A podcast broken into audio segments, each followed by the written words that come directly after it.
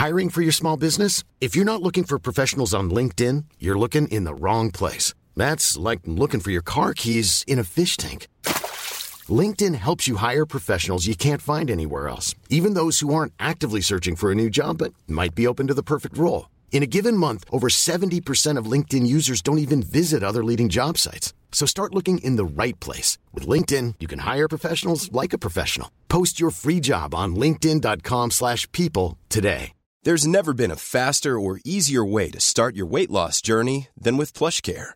PlushCare accepts most insurance plans and gives you online access to board-certified physicians who can prescribe FDA-approved weight loss medications like Wegovy and Zepbound for those who qualify. Take charge of your health and speak with a board-certified physician about a weight loss plan that's right for you. Get started today at plushcare.com slash weight loss. That's plushcare.com slash weight loss. plushcare.com slash weight loss. The long game with LZ and Leitch. Welcome to the Long Game with LZ and Leitch from the Recount, where every week we talk about the biggest stories in sports and how they impact culture, politics, and business. I'm LZ Granderson, and he's Will Leitch. We are doing our best to keep our energy up today. there's all sorts of things leaking out in the world that are making us feel bad. We're going to do our best to plow through it. We'll discuss that in a moment.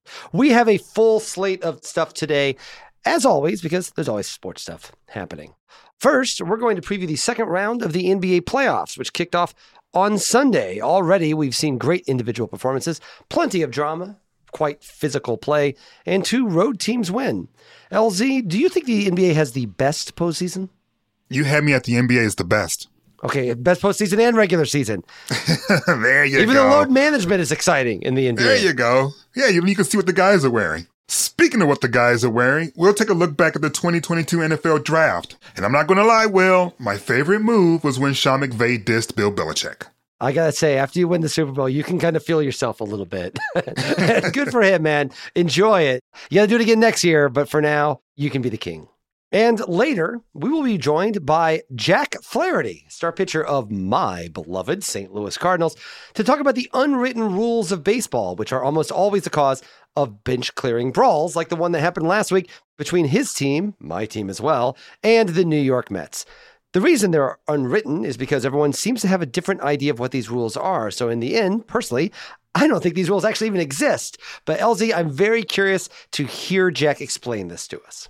I think you're going to be really shocked, Will, about his opinions about these unwritten rules. I'm very excited. I, and also, I, I hope he's going to tell me he's going to be starting pitching next week because we need him. We need Jack Flaherty back. There's no question about that. Ah, he's coming to Dodgers like everybody else. No, don't you dare. Watch your mouth. And then we wrap up the show with This Week in Sports History. And remember when tennis great Billie Jean King became the first prominent athlete to be outed way back in 1981. A long time ago in every possible way. I don't know, though. I'm looking at the news right now. Nothing feels a very long time ago right now, does it? Mm, no, it does not. Okay, so before we get into all that, I feel like we probably should just get into the thing that's certainly weighing on our minds right now. LZ, how are you feeling in the wake of a pretty stunning leak from the Supreme Court last night? Well, you know, the leak was stunning. The decision was expected, right? Right, right. Like, it was stunning only in that it was leaked and it appears by all reports that Justice Roberts confirmed the leak's accuracy. Mm-hmm. I don't think anyone who watched the way that the Supreme Court was being shaped over the last administration, they are shocked by this decision that's expected to come down from the land's highest court.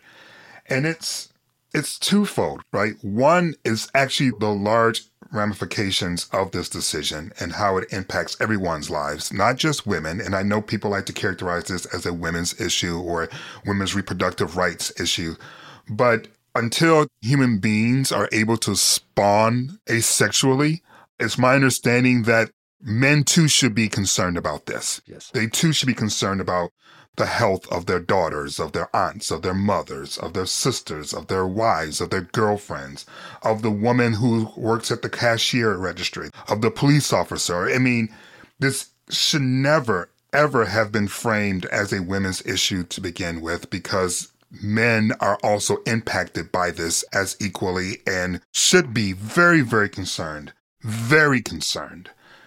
We've already seen what feels like pages of the Handmaid's Tale being used as legislation in some of the red states. And that's with the protection of Roe v. Wade. So imagine what may transpire if this decision truly is overturned. I'm gutted, Will. I'm gutted and I'm going to push through this episode Hmm. because we're professionals. Yes. But if our listeners have truly been listening, they would expect nothing less from us, right? We are supposed to talk about these things, whether we're sports driven or not, because that's what we do at the recount and that's what we do with the long game is that we don't pretend as if sports and life are in these two separate bubbles. If a league is willing to put on pink and wear pink cleats and bring attention towards breast cancer awareness month, then that same league should be making statements about what that decision could mean to the very women whose pink you're wearing to honor. So I'm upset. I'm on the verge of tears, but you know, we're as a country are going to persevere, right? That's I hope so. I do hope so. that's that's what we do. That's why we do this show, and it's not just you know fantasy factoids for your betting lines for for tomorrow. I would be really sad doing that show. I don't think I would like that show. I think that one of the many disturbing things about this, obviously, the way that uh, Alito appears to have written this, it seems to crack the door open to all sorts of things. Listen, abortion is not specifically put in the in the Constitution, and so therefore it's not protected. The number of things that that potentially leads itself to are substantial. And he put a line in there saying, "Now we're not saying there's anything other than abortion, but that's not how history works, right? No one's going to care about that line when they go after gay marriage next." Or they try to overturn loving. They're not going to be like, oh, well, Alito said to just limit it to abortion. They're going to use the same kind of model he did. Jonathan Chait, what, what I thought was a, a good piece for New York Magazine about this, basically kind of saying, let this be the final nail in the coffin of, well, the Supreme Court will do the right thing. The Supreme Court will save us on this. And this has been a chestnut for a long time for liberals. For crying out loud, we just did this last year with NIL, right? Well, the Supreme mm-hmm. Court said it, so NCAA's got to got to be listening now. It's now very obvious what the Supreme Court is. Like it is an obviously political organization. This is the culmination of a five decades project. And this is what they were trying to make happen. So Chait's argument is listen, if you want to fix this, stop looking for the Supreme Court because they're not going to save you. You we got to vote.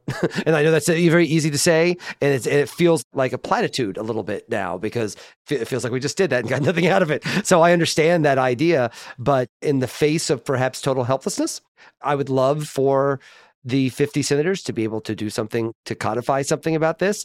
But I've spent a year waiting for that to happen. I, I don't know what other option there is. I know that Roberts has said this is not the final decision. We're still in the deliberating process. But I mean, as you pointed out, I think that clearly this was the direction that this was being set up. And to be fair, Senator Collins from Maine is very, very disappointed in the two justices. Who, Oh uh, well, may she's just- disappointed. Then Yeah. perhaps they'll reconsider. yeah, okay. Oh, You know. They don't want to upset her, right? Yes, that So- bedrock of morality that's Yeah. Susan Collins, I tell you. So yeah, it's hard. It's obviously hard, and I'm glad you brought up just to, to at least touch on sports a little bit of this. It is interesting to me after all the social activism that we've seen in sports over the last uh, year and a half, two years. I'm curious. This feels like something that leagues aren't going to touch. well, I mean, the WNBA is a league, and I'm assuming they're going to say something. They are, but the leagues that were big advocates after George Floyd, I guarantee you, Major League Baseball ain't saying nothing about this. They're saying nothing about it, and the NFL ain't saying anything about it. I'd love to be proven wrong with the NBA. It's one thing for a league to say we're fighting for racial justice. It's another thing for them to wade into wade into abortion. I would be surprised, sad to say, to see them get involved in this. And if the issue was about abortion, then I would not necessarily fault them. Right. But the issue isn't about abortion. I know, I know, but I bet they will. the issue is about a woman having autonomy over her own body, being able to make her own decisions and counsel with her own physician as she tries to make what is probably the most difficult decision of her life. That's what this is about. Yeah. It's about seeing a woman as an individual who is capable of making a decision about her own body without having legislative bodies that have been dominated by men since the founding of this nation and has always tried to dictate what a woman can do with her body, who she can marry, who she can love. And now, essentially, rape victims are going to be forced yeah. to term by the governments of some of these states in our country. That's what this is about. And yeah, you can certainly have a separate conversation about abortion, which is an aspect of the larger conversation. But what some conservatives have been successfully able to do is flip the conversation so that the woman's right to her own body, her own agency over her very self, becomes secondary. And what becomes primary is a debate about abortion dominated by people who would never ever receive one or be in position to have to get one right. by men. Right. That's what this conversation is about. So yes, you're right, Will. Baseball and football and you know NBA, like those leagues aren't probably going to touch it because they can say it's a women's issue, it's a religious issue, it's about abortion, and that's not what we're about. But the truth of the matter is that's just rebranding. We have had laws in this country again, since its founding, in which men have been telling women what to do with their bodies. And just when you think we're on the cusp of leaving those draconian moments behind us, this leaks out late last night, and we're reminded that we really haven't progressed that far at all from the sort of misogynistic nature that leads lawmakers to believe that when it comes to the issue of reproductive rights, men can make decisions about men and men can make the decisions for the women. that's what that's just kind of where we are again. And to make matters even more disappointing is that I can't help but wonder what role did Justice Ginsburg play in not just kicking down the door in terms of, you know, gender equality, but because she stayed in the court so long and left open an opportunity for a more conservative voice to be placed as a justice, I can't help, Will, but wonder what role did that play in us being here today? A pretty big one, I'm sad to say. It's, uh, it's a horrible sense of almost Oedipus or Shakespearean level irony yeah. of it all, right? Like it's. Ugh. It's all just icky, and there's not enough hot water, my friend, to clean off the ick off my body right now. And just to close on this, I feel obliged to repeat this is not what Americans want. there was a poll this morning the majority of Republicans don't want Roe v. Wade overturned. It feels like a weird thing to have to remind people of, but like people don't want this. And they're doing it anyway, which I think speaks to an even larger issue which I think we're seeing put into place all across the country in all sorts of very, very depressing ways. So, anyway, oh. let's talk anyway. about Ja Morant, LZ. Anyway, for our first big sports topic, round two of the NBA playoffs. Antetokounmpo, Williams, stout defense, threw it to himself. Oh, he's eviscerating the Celtics inside. Wow. It's Paul through traffic and off the glass. What a shot by Paul. Looking for more jump pass on a bio to the cup. Brooks comes off a screen. Bane to Clarke. Clarke to Morant. Morant on the drive. Scoop layup. No good. It's over. Golden State holds on and wins game one. That was the sweet sound of the second round of the NBA playoffs. We're recording this Tuesday afternoon. At this point, one game has been played in each of the four series. In the East, Milwaukee beat Boston, Miami took care of Philadelphia. In the West, Golden State squeaked out a very terrific game against Memphis, and Phoenix took care of Dallas. But of course, LZ, there is a long way to go.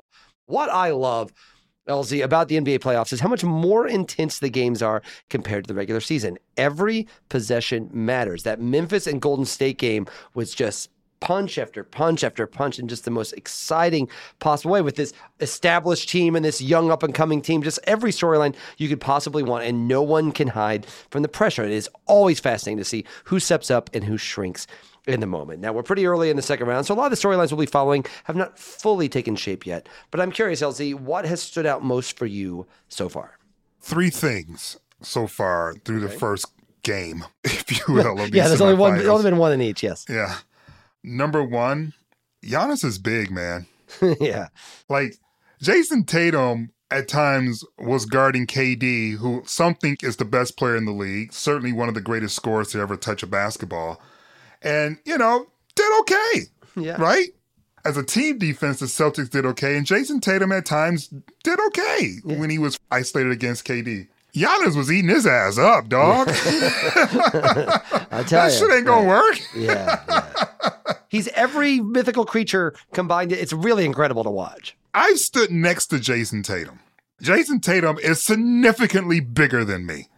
like to the point that if I was in a basketball court and he posts me up, you would need a magnifying glass to see me behind him with my elbow yeah. in his back. like he's just a big dude. Right. And right. Giannis made him look like Muggsy Bogues. And he's fast and he's strong. And now that he's a champion, he just seems so much more confident and relaxed. Like you can't rattle him in the free throw line anymore. I know. You can't back away and, and yell self check and, and goat him into taking yeah. shots he doesn't want. He's becoming a fully developed superstar and he's coming into his full powers. And I think this series and the next series will be cakewalks for the Bucks.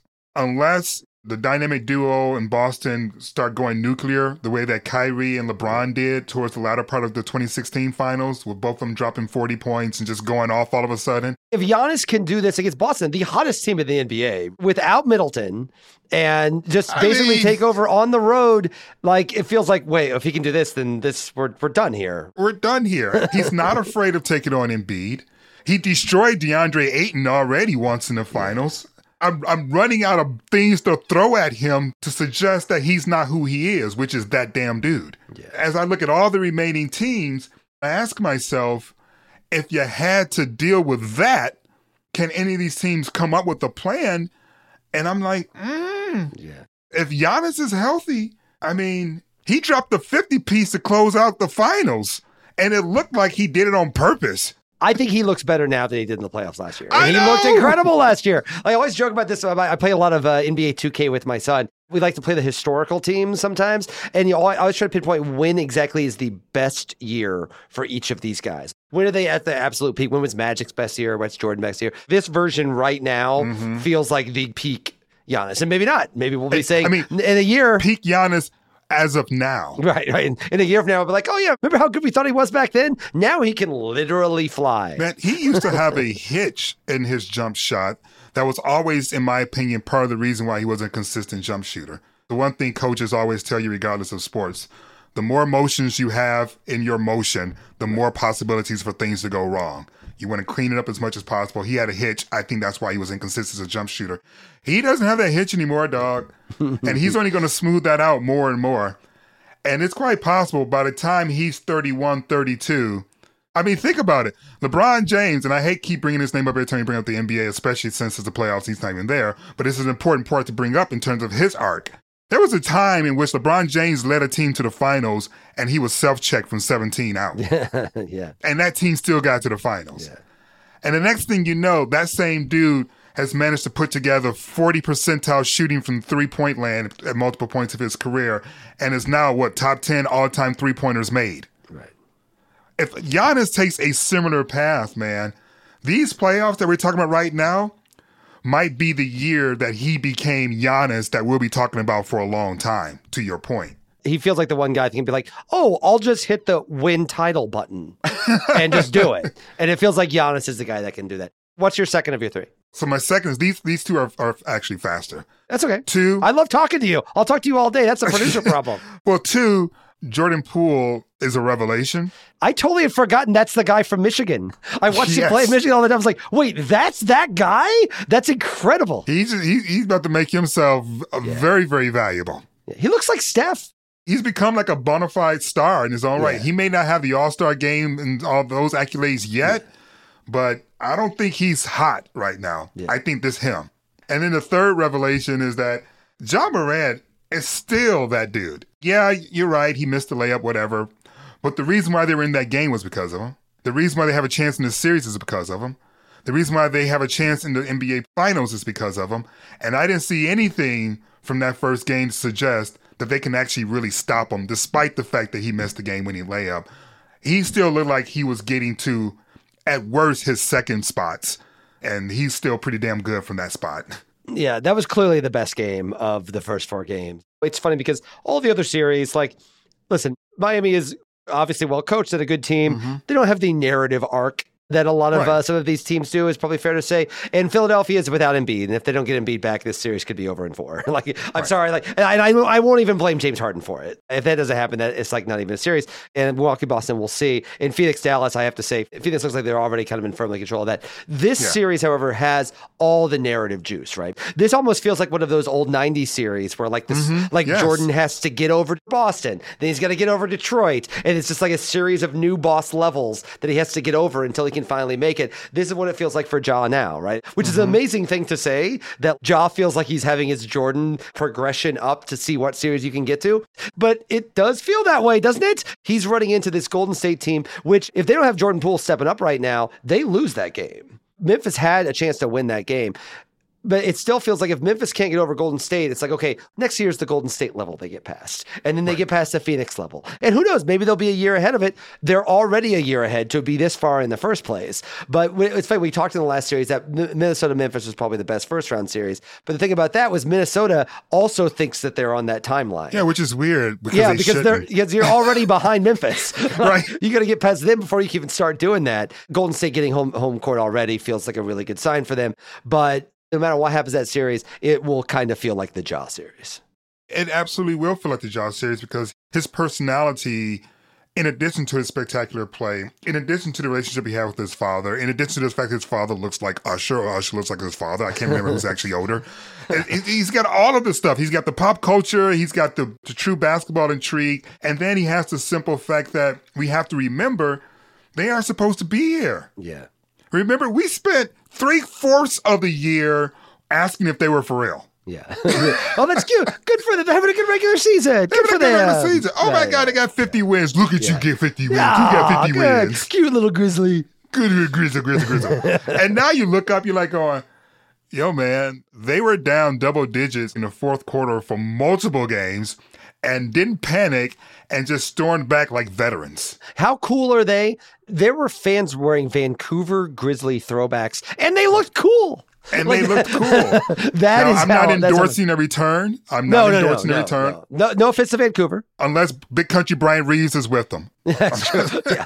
Big Country did not make that look cool, by the way. Ah. Uh, but uh, for all the talk of like, wow, the series are so crazy, the higher seed won every single game in the first round. And right, Right. now, Phoenix looks in good shape. We should probably talk about Chris Paul's perfect game to win that to win that last series. Like all of these things are all coming together. And listen, I love LeBron. You love LeBron. We're no one's against LeBron here. But LeBron, anytime he's in the playoffs, always feels like one of the major plot lines is inherently LeBron and what happens with LeBron. And to not have him in feels like people are stepping up to fill that gap in a way that's kind of exciting. I mean, not having LeBron, not having KD, Yeah. make it past the first round, Kyrie, despite all the hype. I mean, you're right. It's nice to see these teams kind of step in. Just real quick question for you. Mm-hmm. Out of the 401 teams in so far in the semifinals, which team has the best opportunity to actually come back and will still win the series? Uh, if Embiid comes back, I think it's Philadelphia, but I'm not sure he's going to be back in time. I would probably still say Boston. Middleton's still out, and like Right. you do need Middleton. Like he's a terrific player. He's an all-star for crying out loud. Boston did not look ready to match what Milwaukee and Giannis was doing. That team's had good vibes for a while now. It's hard to mm-hmm. imagine them like just going out in four or going out in five. I think ultimately Milwaukee wins that series, but to me, Boston's still got enough good stuff going. I can see them making a run. I, I got Memphis. I mean, one, they handled them during the regular season, though if you comb through all of those games, you'll see at different times there were different lineups for Golden State when they were mm-hmm. facing them. But nonetheless, you win the season series, you do come into it with some confidence. Missing the layup tells you how close you were to actually winning game one. But I think surviving the onslaught from Jordan Poole while your superstar had a good game, Yeah. not a great game, I think they come in game two way more confident. I wouldn't be surprised if they won game two comfortably, and I wouldn't be surprised if they do find a way to beat this team. Memphis is really good, man. They're really, really good.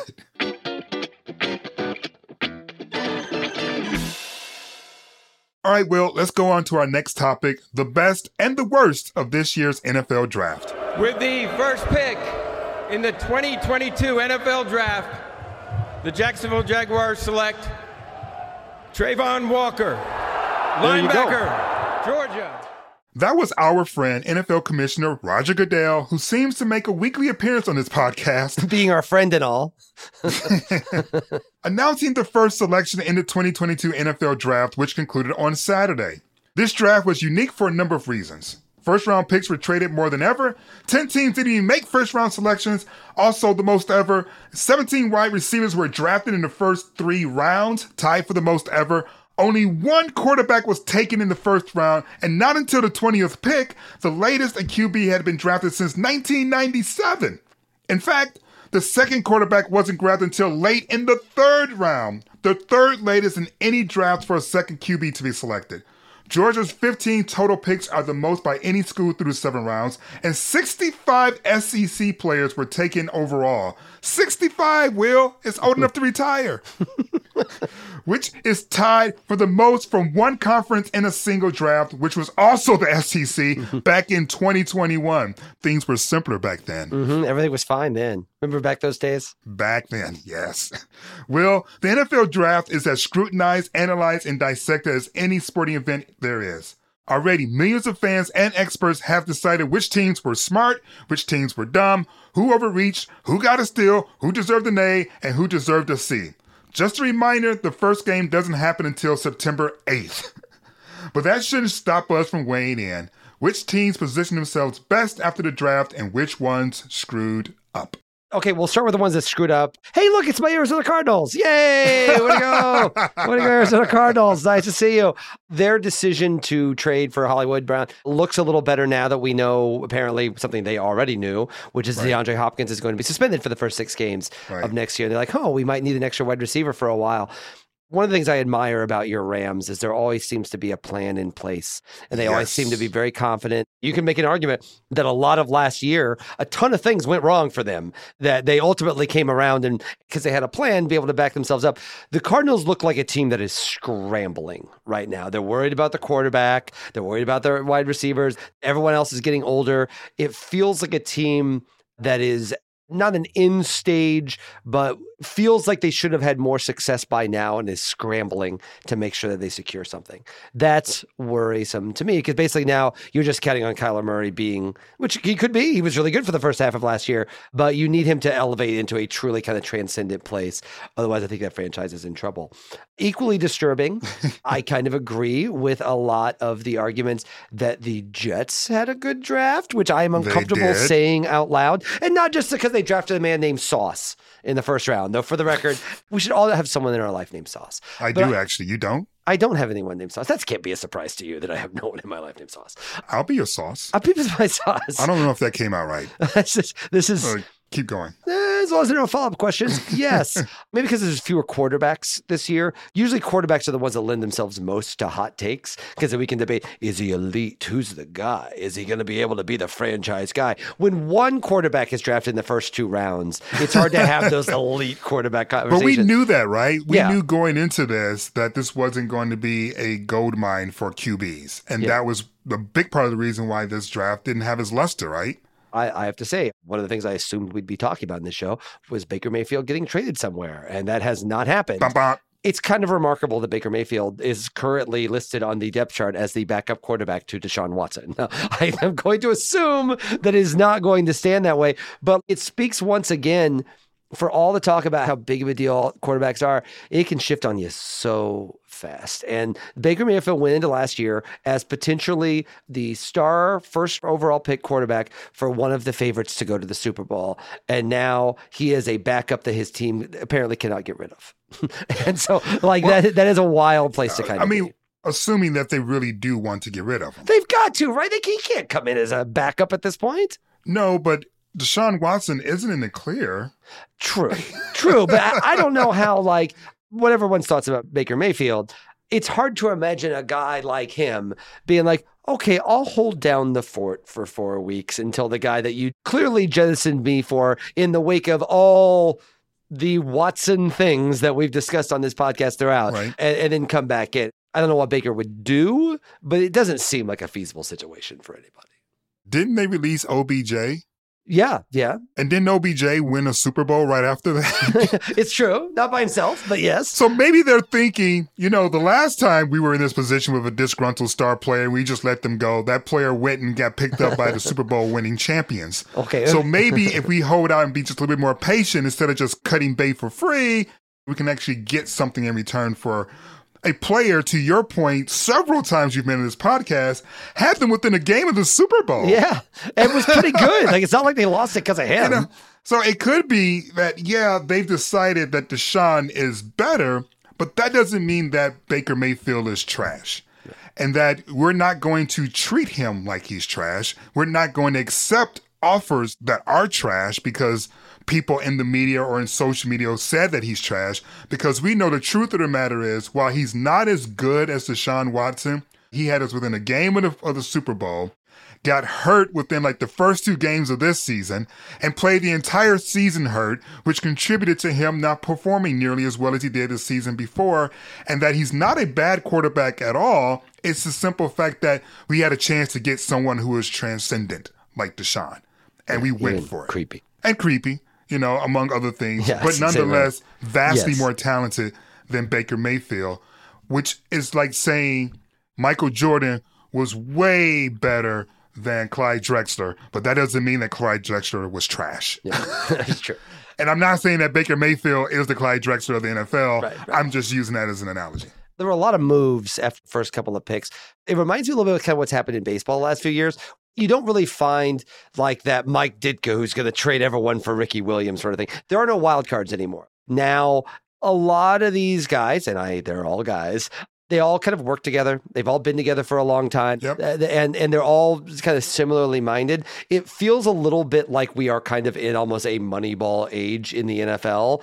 The Rams, I think, are probably at this point the franchise that everyone's trying to emulate in one way or one way. Yeah, but we, they didn't use a, a Moneyball method. Like they weren't trying to get oh, no. the most talent on the cheap.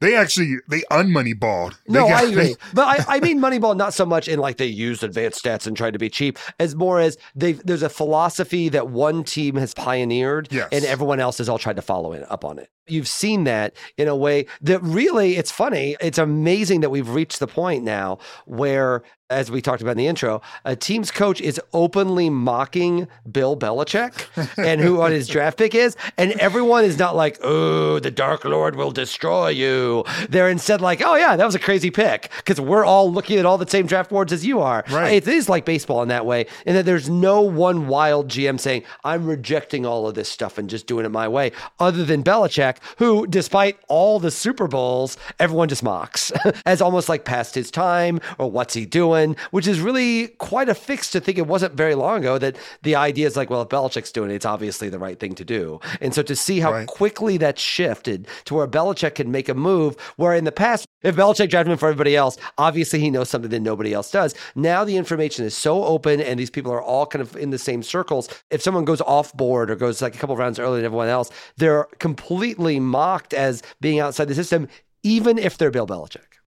I would also add that Bill probably is suffering a little bit from the fact that a little shine has come off since Tom left. Yeah, and, and won Super Bowl. Yes, that doesn't right. help. I, I want to give a shout out to my other team, if I will. Mm-hmm. No pun intended. Mm-hmm. The Detroit Lions mm-hmm. did not embarrass the city, did not embarrass the franchise Whee, in yay. this draft. that was a pretty solid draft for them, especially defensively, obviously, with the superstar of Michigan. We'll see how he does in the pros Hutchinson, you know, looks to be a beast. Yeah. I'm not willing to call him the second coming of Aaron Donald or anything like that, but he seems to be a very determined, hardworking, talented young player. And if he becomes the new face of that franchise and they get built around defense the way that those Chicago Bears teams were built around Brian Urlacher and that defense, if they become like that, that's almost doing the opposite of what everyone else is doing, which is trying to find a QB that can make all the plays and get them to where they want to be.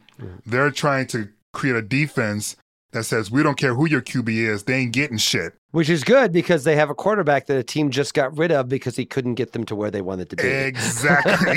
so, so yes. Exactly. All right. When we return, we're going to discuss the unwritten rules of baseball with St. Louis Cardinals star, go Cardinals, Jack Woo. Flaherty. Go Jack Flaherty. Please Woo. rehab and get back to our starting rotation. We need you. Flaherty is going to tell us why these unwritten rules of baseball always seem to lead to guys standing around yelling at each other and pretending that they want to fight, including Jack Flaherty, who got fined for this just last week. The long game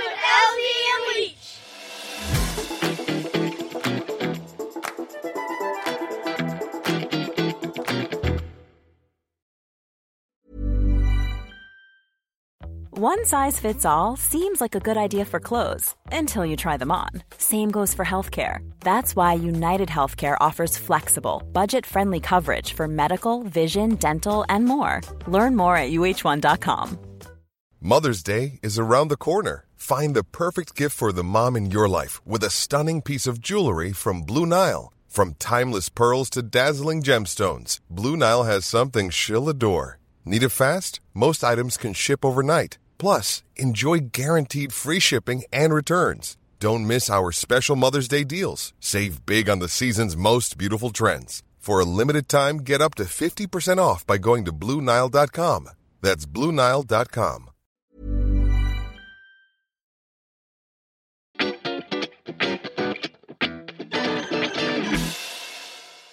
Okay, LZ, we're back. I knew, and now he says, Come get me. And here we go. You knew something was going to happen, and here it is.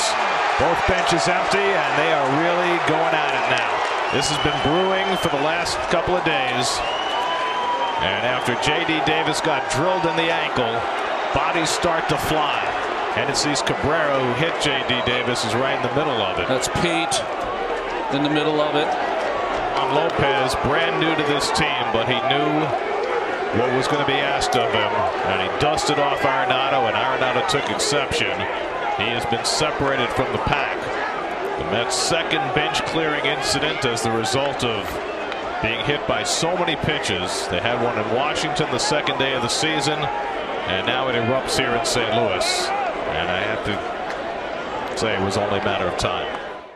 That was the sound of a brawl, such as it was last week between the New York Mets and the St. Louis Cardinals, which resulted in a coach tackling a player to the ground and the Cards' best player, Nolan Arenado, for being suspended for one game. And our guest today for getting fined. Though, are we going to pay his fine? I should ask the producers. Probably not, actually.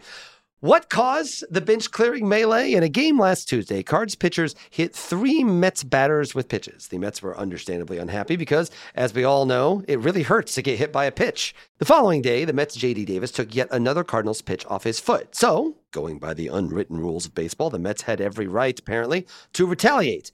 However, their pitcher, Yoan Lopez, apparently went about it the wrong way. Instead of plunking Cards batter Nolan Arenado on the leg, he threw close to his head, and for Arenado at least, mm. that was a no-no. He started screaming at Lopez. Lopez started screaming back. The benches and bullpens cleared. A Cards coach ended up body slamming the Mets' Pete Alonso to the ground a coach named Stubby Clapp, by the way, who is about three feet shorter than Pete Alonso. And the coach, Arenado, and the Cards pitcher, Genesis Cabrera, were all suspended for one game. The truth is, when you go back and analyze the causes for bench clearing brawls, these unwritten rules don't actually make any sense. They're not consistent, and they tend to vary greatly in their interpretation from team to team. I personally think it's time they retired forever, and we admit that sometimes players just get pissed off and want to fight. So, joining us to help us make sense of baseball's own unwritten rules is one of the best pitchers in the game when he gets back from his rehab and starts dominating for my St. Louis Cardinals, Jack Flaherty. All right, start us off, LZ. So we're going to jump into it. Sounds good to me. When I reached out to you about joining us, I was a little surprised that you were so pro the unwritten rules of baseball. And so I guess my first question to you is who taught you these unwritten rules in baseball? How old were you? And how did you know when to enforce them and when not to? Well, I wouldn't say I'm uh, completely pro unwritten rules of baseball. I think there's certain ones that have their place in the game, and there's certain ones that, as we've gone on, have gotten old and are out of place and aren't really needed to be here. But you learn them coming up. You learn them as you're playing the game. You learn them through mentors. You know, sitting around having conversations with Bob Gibson and, and talking to him about certain things, the way the game's played, the way we go about pitching. I think there's a place for some of these unwritten rules, and then some of them you kind of like, yeah, that doesn't really have its place in the game anymore. Like what? Like which ones you think are okay and which one has lost their place? There's been issues about bat flipping that guys have taken offense to bat flipping and whatnot. And, you know, it's been the whole let the kids play movement that MLB has tried to put on everybody. And people say that's not the way the game's played. You know, you act like you've done it before, this and that. I think both are true. For me personally, like if I'm giving up a home run and if I don't have to turn around and watch to see if the ball's going, I don't look to see what the hitter's going to do. If he wants to bat flip, if he wants to do whatever he's got to do, great, man. You got one. I might watch to see just how far it goes. Be like, all right, yeah, like you you got one. If it's going to be one of those like that might get over, then we might have a couple issues if you want to act like you just big dog me and, and this and that. But when guys decide to bat flip and the ball goes off the wall because they want to it's the look at me show yeah we got issues because i'm like you you just look stupid at that point because you wanted a bat flip and you either you know turned it into a single or maybe barely got the second on it because you thought that oh i got that one or i wanted to be like look at me watch what i'm gonna do this and that and then when stuff is planned out beforehand it just like you you orchestrated that like it's just like it should, should happen naturally how would you respond to someone who pimped you on, on, a home run and then but the ball goes off the wall? Would you throw at him? Would you encourage someone else to throw at him, or is it more just you just jaw at him a little bit? I might jaw at him, like especially if you know I get the next couple guys out. Say it turns into a double, and they pimped it, and they was you know jogging, and then they had to sprint in the second, and I get through, and like I'm gonna let them know. Like I mean, I had it happen once. I let the guy know as it was coming out the field, like you know we don't pimp doubles around here. Like that's not it's just, and I don't think that's, I don't know if that's an unwritten rule or yeah. whatnot. That just is like, you look stupid for trying to pimp it. Great. Like I, like I'm going to turn it up another notch and like, I'm gonna make sure that you're going to stay there. And maybe I, I, the next time around, there's going to be something. I would like to go back, Jack, because I just have a little bit more curiosity about the beginning of your indoctrination of the unwritten rules. Did you do something and then someone came to you and says, that's not how it's done? Or did they sit you guys all down and says, okay, if someone hits one of our guys, this is what you got to do in retaliation. Like, was it like a classroom setting? Was it individual mentorship? Like, uh, I'll say that throwing at guys is definitely it's gone away. You know, all the guys that are getting hit by pitches and whatnot, like none of that's on purpose. Everything that's gone on, nothing has been on purpose. I don't know what's going on with everybody getting hit. The thing is, is you have to pitch inside in this game, and when you pitch inside, sometimes guys are going to get hit. Sometimes you go inside for effect you know, thrown off the plate. But in terms of the unwritten rules of the game, for me, that goes back to high school. My high school coach was old school, and he was about playing the game hard, playing the game the right way. You hit a ground ball out, you like you run it out, you go hard. No, it's not like a classroom setting. If something happens or you do something, I haven't. Oof, I don't think I've had something go on where I've been talked to about something on the field of hey, that's not how it's done around here. I don't think I've personally had that, but you you you see certain things guys want to do some stuff or, or showboat or this and that. And if it's not in the right context, then yeah, somebody gets talked to. So let's look at the thing that you just got fined for, actually, of uh, coming onto the field with the Mets Cardinals thing. What's confusing for me is someone watching this that may know the rules but doesn't always understand the logic behind them. Like, on one hand, you have the Mets who are really angry, seemingly just because they've been getting hit a lot. I think it's McNeil, Canha, and uh, a couple other players are like the four of the guys that get hit the most in baseball. And then they're like, why are people targeting us? And so they seem mm-hmm. really upset about that. I was watching the game it was clear something was going to happen when Nolan was coming up. He was the Mhm. star. It was clearly building up to something. And it seemed like it was going to be one of those things where they throw a ball behind him or they plunk him on the ass, but he thought the ball went up a little bit too high. It wasn't that close to his head, but he was still very, very angry and led to that moment. What it really felt like, to be honest, watching it is the Mets were mad. Arenado was mad, and so they would use whatever justification they could to get out that frustration and anger, leading to that moment. Did you feel that Lopez was wrong with the way he handled it? Was Arenado wrong for reacting, or is it all just something that builds and it kind of gets its own momentum and logic? I think it's something that just builds. With the way that everything went down, I mean, I'm not mad at, at Nolan for the way he responded. Nolan is an emotional guy, and I think both sides responded the same way to something that happened. Pete got upset. I think it was the night before. It it was a long series, so I'm not exactly remembering. Pete got hit in the head. Now it was a changeup, which is why they responded and we didn't. Was because it was a changeup. We understand he got hit in the head. Nobody wants anybody to get hit in the head. They came out of the dugout and there's jokes of Max was chirping us and we're just kind of sitting there like Yeah. we understand your guy got hit in the head. It was it was with a changeup and nobody wants that. Nobody wants that. And then more guys kept getting hit. Neither side was on purpose and whatnot. Sosa got hit earlier in the game. He got hit in the elbow, and then I think Nolan responded the same way that, that their guy did. Of you know, it was it was up. People want to say it's mm. you know it's not close to to his head. I think that's kind of BS. If that dude feels that it's close enough to his head, he, like yeah, he's going to respond. And so that's that's all it is. Is nobody wants anything up around the head, and when that happens, both sides are going to have something to say no matter what. If their guy got one at, at the head, not on purpose, accident, he got up, he said what he had to say. Nolan said what he had to say. Umpire got in between, and then it, he just he was getting his jawing out, and the next thing you know, it, it was like both sides took off because it was something that just built. But like if Lopez would have hit Arenado in the ass with an 85 mile an hour, it would have been fine. It would have totally depended on how Nolan responded. I can't speak for Nolan. If if you know, we probably would have jogged from our dugout. Mm. Would sides have cleared? I don't know. If Nolan would have just taken himself down to first base, probably would have been nothing. Probably would have been some jawing. That's about it. If Nolan wanted to go at it, like we're going out there defending our guy. But see, that makes me wants to think that makes me think there are no rules, and it's just it's just how he's reacting. Kinda. I mean, like I said, their guys came out of their dugout when their guy took offense to getting a ball off his head. They wanted to, to defend him. You know, that's just the way it is. Like you're gonna have your guys back. You know, it's kind of in basketball. There's a hard foul on one end. There's there's probably gonna be a hard foul on the other end, and, and whether or not guys start scrapping over it depends on how guys respond to it. You know, one guy takes a hard foul. Will and I are both a little bit older than you, and by a little bit, I mean some decades. Not like five decades, just to be clear, a couple. But more than one, so thus some is accurate Fine, as fine. well. Multiple, All right, plural, fine. Rub it Multiple in. decades. And when we were growing up, seeing physical fights responds to infractions was part of every game. Mhm. NBA, baseball, hockey, like hockey, you tuned in for the fights. And then uh, Right. every now and then, you know, there's some scoring that happens. but as we have evolved as a society and as the games have evolved, we're seeing less and less of that fighting.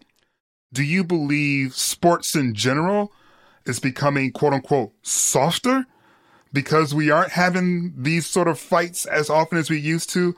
Or are we smarter? Ooh. Can I say both? I think I think there's a little bit of both. I would say basketball, especially for a couple of years, it was getting softer, not necessarily because of the lack of fights, but because of how ticky tack foul calls became. And I think the flagrant ones and the flagrant twos, they've gotten softer. Like whoever last night got a, a flagrant one for, you know, a guy took a foot to his, his nuts. I don't think anybody's trying to do that, but you're getting a flagrant one for that as opposed to you look back in the day as what it what it used to be. I think it's gotten smarter. There's less reason for fights, but I think that if somebody wants to take offense to something, like you should be able to let them know, and if it leads if it leads that, it leads to that. It still, does, still doesn't seem like unwritten rules, though. It just sounds like people being mad. Like, which is You- you okay. police- That's totally fine, no, right? But, but in every in every sport, the game gets policed by the players, and now it's being policed by refs or umpires, you know, they want to start talking about what's going to happen with guys getting hit, or is it an automatic ejection if it's up around the head? So they want to start policing things instead of letting teams police it. Do you think if leagues just stayed out of it and let players police it themselves, these things would work themselves out? I, I, I think they'd work them. I think they. I think so. Yeah. It always did. It always yeah. did, and throughout the history of the game, it always works itself out. Yeah, I mean, warnings have always been a part of baseball, but I think it's always something that gets worked out. Switching gears for a hot second here, if you consider where you are right now in your career and who just returned home, can you share with us the best part of having Albert Pujols back as a Cardinal? For me, it's just really cool knowing, like, I like watching him growing up. That was one of my friends, his favorite player growing up. Even though we grew up in LA, he loved Albert and being able to be around him and to learn from him and to see how the fans react to having him back and how special it is having him around. He just brings a different feel being in St. Louis. Whenever he'd come back on another team, it was like, wow, this is cool. Like you see how the fans respond. He's really smart. He's willing to share information. He's always involved in something but you see that the kind of impact that one person can have on a city and how much that city loves him. As a Cardinals fan, I also know how much one person can have an impact on a rotation. So, how is your rehab going now that I have you? It's it's good. It's good. I thought that was going to go to to Yadi and the impact that he has on. no, I, I, mean I'm very happy, happy Yadi. I really want you back in the rotation. So please, oh, please, please, please let me know how it's going. We're going good, step by step. It's just at this point, it's building arm strength and building into that which takes time, but everything feels good, feels healthy. I'm glad to have you talk about unwritten rules in baseball, but I have to say, I've always been very impressed by uh, a lot of the activism that you've put into baseball. You've uh, worked with More Than a Vote, you've been involved with a lot of things. I'm curious, baseball is a sport that has fallen behind on certain issues. What do you think about baseball when it comes to the sort of activism that you've tried to do with More Than a Vote? Do you feel like there's been progress? What's your general take on your activism in the world and what we see what happens in baseball? I think it's it's hard I think that when it was at the forefront and when everything was going on, it was a lot easier to get things done. And right now, things have kind of have died down a little bit, mm-hmm. and there's been less as the world has gone back to normal. There's been less of you know an emphasis put on on that stuff. And for me, it happened organically. It wasn't. There was never something in my you know my life that I thought I was going to be super outspoken about or something that was going to happen. You know, it happened. We started. We wrote a piece after the George Floyd mm-hmm. incident, and then it just continued off of from there more because I was getting asked questions by our reporters day in and day out. And it was, it's something that everywhere was, is kind of behind. And, you know, when all of that happened, it was a shock to the world of like, okay, no, like these athletes are going to use their platforms and speak up and, and talk. And people took offense to it. And not just in baseball, the basketball guys doing what they did in the bubble, the way Kap did things. People have been upset since he started his speaking out so it's one of those things that everybody's got work to do to continue to progress this thing forward. There hasn't been much said in sports leagues in general since that time period that you're referring to. And as we saw with the so called Don't Say Gay bill in Florida and the fallout with that, do you anticipate more distancing now from these issues, especially given that the Supreme Court and the leaked Roe v. Wade decision and what that's going to, to lead to. Do you think sports are going to lean back in or are they going to continue to lean away? No, it's going to happen is we're going to see it with, uh, especially with Roe v. Wade. I think that the WNBA, they were the silent leaders. I won't say silent leaders because they right what they did in the bubble. Obviously, you know, the NBA guys, they got their flowers for what they did.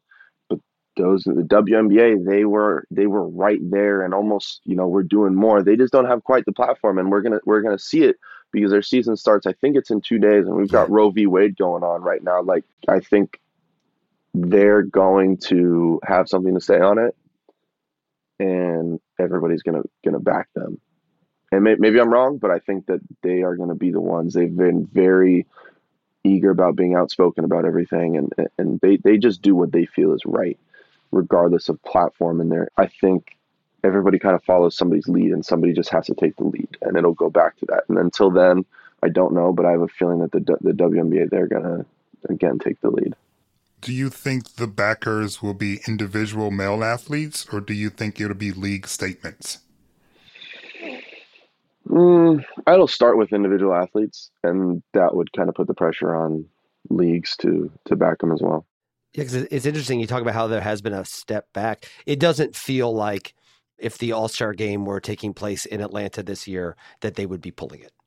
would probably be the best the best yeah. way to put that. Yeah, I don't. Yeah, I don't think so. I think it was at, at the time. Um, but nobody knows what's going on in Atlanta. You know, it's yeah. just not talked about as much anymore. Yeah, yeah. Though it's still, I live in Georgia. It's pretty bad.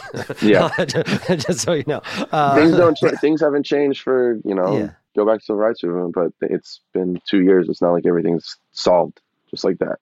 Last question for you. So now we got to let you go, my man. The ending of Ozark.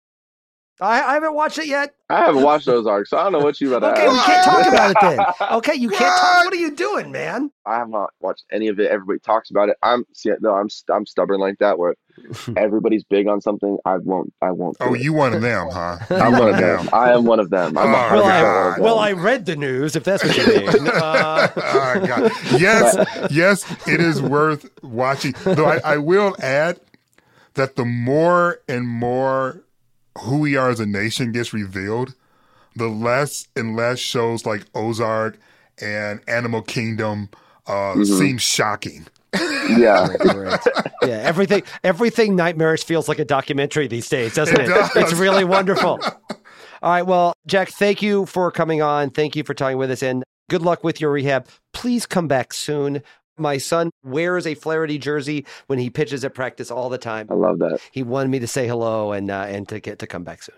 Appreciate it, Will. Thanks, Thank Jack. you, LZ.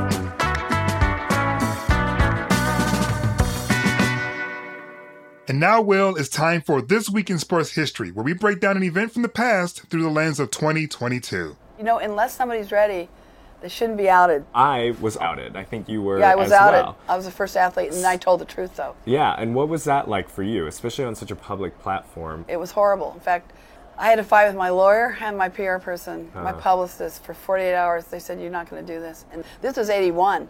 Mm. This is how much shame was attached to it. And when it got down to bottom line, I told the truth. I said, I'm going to do it. I don't care. Yeah. This is important to me to tell the truth. So I told the truth, but I still had problems after I told the truth. What would you tell yourself to do differently now? I'd come out earlier. You just heard tennis legend Billie Jean King speaking with NBC in 2017, describing the moment 41 years ago this week when she was outed as gay. King was one of the most famous and respected athletes on the planet, a world number one seven times, a winner of 12 Grand Slam singles titles, a founder of the Women's Professional Tennis Tour, and a leading advocate for gender equality. But she had always kept her sexuality a secret from the public.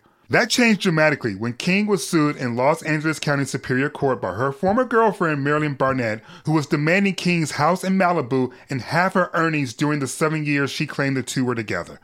Although a judge threw the case out of court, calling it, quote, attempted extortion, end quote, King attempted to burrow deeper into the closet, trying to limit the damage in that much more homophobic era of American society. She blamed her relationship with Barnett on loneliness rather than admitting to her attraction to women. But the immediate reaction was fierce. King lost at least $500,000 in endorsements, TV commercials with her were shelved, Wimbledon pulled out of a deal to make clothing with her, and the chief executive of Charleston Hosiery called her a, quote, slut when firing her. In 1987, King fell in love with her future wife, Ilana Kloss, and they've been together ever since. But it wasn't until the mid 1990s that she was comfortable coming out to the world. Well, we heard Billie Jean King talk about what she would do differently if this incident happened today. And indeed, we live in a very different world when it comes to LGBTQ rights and visibility these days. But the way this country has been going, how far have we really come? It's really remarkable. And whatever, I'm kind of feeling in the wake of Monday night's leak the idea of saying, wow, can you believe how bad things used to be? Glad those days are over. I'm not feeling really comfortable about that right now. But I will say, talk about palpable pain. This changed her career. This mm-hmm. changed everything. She had to keep playing, which she didn't want to. That Charleston hosiery person who called her a slut, it is hard to wrap your mind around all of it. And it is unfathomable to me that not only did she have to hide, but that it's so obvious and so palpable. She was treated when this happened as if she had some scandal where she'd murdered someone or had, had like this horrible drunk driving accident and tried to hide it. And once it was discovered, her career was in ruins. It's shocking to me. It shouldn't be. And who knows, maybe in the future it won't be shocking because it'll happen again the way things are going right now. But certainly it's hard to wrap your mind around how much she suffered because of something I wouldn't say specific to that time, but certainly the idea that her being outed was not just personally embarrassing and personally difficult, but she was treated so monstrously when it happened. I don't know. It's a hard thing to wrap your mind around. Thank you, Will. Thank you for letting me know how much work I have left to do in my career as I try to like fight for LGBTQ plus equality. And the reason why I'm thanking you is because you, your repeated use of the word shocking and past tense characterization of Billie Jean King just reminds me of how I still have to tell people and inform people that that shit's happening still right now. Yeah. Literally, we watched transgender Americans lose their careers in the military because the president of the United States decided, I don't want you there. Remember? That just happened. Yeah. That just happened. We have governors right now signing into law bills that tells transgender students they can't participate in their sport because of discrimination. That's happening right now. Yeah. Right now. That's an extension of what Billie Jean King went through 40 years ago, where your very being is so offensive to us, we're going to ostracize you culturally or legislatively. And for most of the time, it has been both. I mean, I'm talking from real experience. I've had people look at me and tell me they weren't sending a faggot into the locker room and wouldn't hire me to work in sports. That happened to me. so I would like to think that in some ways, yeah, if an athlete like Billie Jean King had been outed, we would have handled things very differently. And I'm sure we would have handled things differently, well, but I don't know if we would feel differently. I don't know if we would feel differently. Right now, we're worried if same sex marriage is going to be next in the Supreme Court. Yeah. Only a nation that has enough people that dislike or hate queer people will be wondering if marriage for queer people could be remain legal. so, in some ways, yes, we're very different than when Billie Jean King was outed. But I'm reminded time and time again that the way that we cover something isn't synonymous with the way that we feel about something. And I think, you know, there is something to be said about the political correctness of our language in public. Because if we really were in sync with the way we talk about these issues personally as we are publicly, then we wouldn't still be talking about these issues in the way that we do. I just think there's just a whole lot of bullshit out there, man.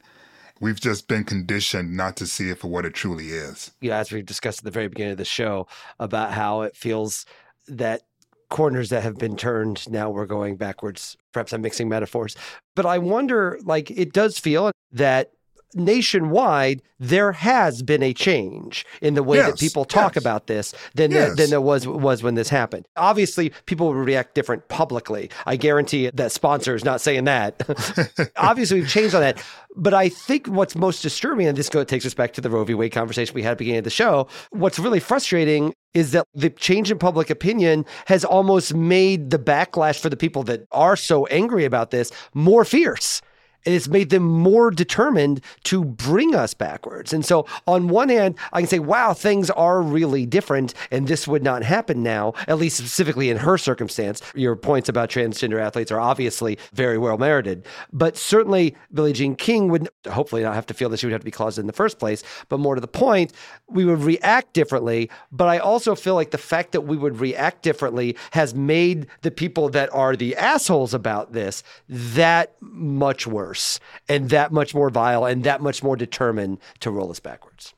Well, you know, I think only time will really tell.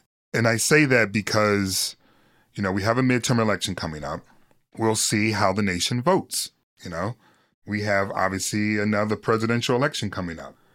We'll see how the nation mm-hmm. votes. You sure will. Because again, the way that we may talk about it in public is different. And the way that a lot of people may feel about it is different. But there still is something there that prevents there being a visceral response to homophobia and transphobia so that a, an elected official or a candidate who espouses these things is automatically disqualified. That's not true yet. I mean, DeSantis is thriving from it. Right, right, right. so it's hard for me, Will, to jump on this notion that that's way, way back in oh, the day, 40 yeah? years ago, when we don't have this visceral response to when people are saying unwarranted and disparaging things about us. You know, and it's the same thing, honestly, when it comes to matters of race, where elected officials say or enact racist policies or they say racist things, and that doesn't disqualify them. In fact, you can be fucking president afterwards. You can go up in the polls. So how am I supposed to feel that what Billie Jean King went through is so far back in the day, we'd be way better back then? Yeah. When the president of the United States, who was elected and then almost reelected, has been targeting queer people in policies. Got the second most votes in the history of this country, and he has a number of policies and a number of his secretaries in his administration targeting queer people. How in the hell am I supposed to think we're better off than we were 40 years ago with Billie Jean King when that can happen? And I think it speaks to my own bubble, to be honest, on this, which is to say, I went back and read some of the things that some of your sports columnists were writing when this happened with Billie Jean King. Let's say there were some that were coming out very strongly in support of her and how, could not believe this happened. It was not universal. it's fair. Right. It's fair to say. And now I feel like it would be universal, but that doesn't mean necessarily that things have actually changed. It just means in our industry, people have become smarter about this stuff. And I think mm-hmm. generally mm-hmm. poll numbers say if you ask people the question, they are more in supportive of gay rights and, and gay marriage and yeah. so on. They are more supportive than they were in 1981. To a point. To a point. Yeah, that's agreed. Agreed. But, but if there's if there's a tax cut involved, yes. then it's like if there's any actual friction other than just saying yes, I support that, then you're right. There, there's something different to begin, and we'll find out because this is my naivete uh, as usual as a straight white dude in his 40s but like i have to tell you like Wait, you're white uh, yeah, barely right i know but more to the point I really thought we turned a corner. I really honestly did feel like mm. there was a corner turn, and we're not all the way there, obviously, but things would continue to be going in the right direction. And uh, that was not right. that was not right to any stretch of the imagination. So uh, that's also not great. You need to shut up and dribble. I just need to shut up, and whatever I do otherwise is irrelevant. But I definitely need to shut up. And that's our show for this week. Thanks everyone for listening to the Long Game with LZ and Leitch. Make sure you subscribe, rate, and review wherever you get your podcasts. The Long Game is produced by Pierre Bienaimé, Megan Burney, Mark Levine, and Marshall Isaac. Music is by Gloria Tales with some sign design by David Wilson. We'll be back with another podcast next Wednesday. And who knows? Maybe by then, Joel Embiid will be back playing. And maybe then things will be better? I'm not hoping for that much.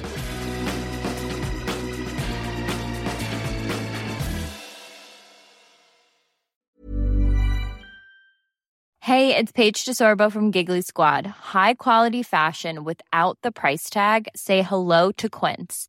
I'm snagging high end essentials like cozy cashmere sweaters, sleek leather jackets, fine jewelry, and so much more. With Quince being 50 to 80% less than similar brands. And they partner with factories that prioritize safe, ethical, and responsible manufacturing. I love that. Luxury quality within reach. Go to quince.com slash style to get free shipping and 365 day returns on your next order. Quince.com slash style.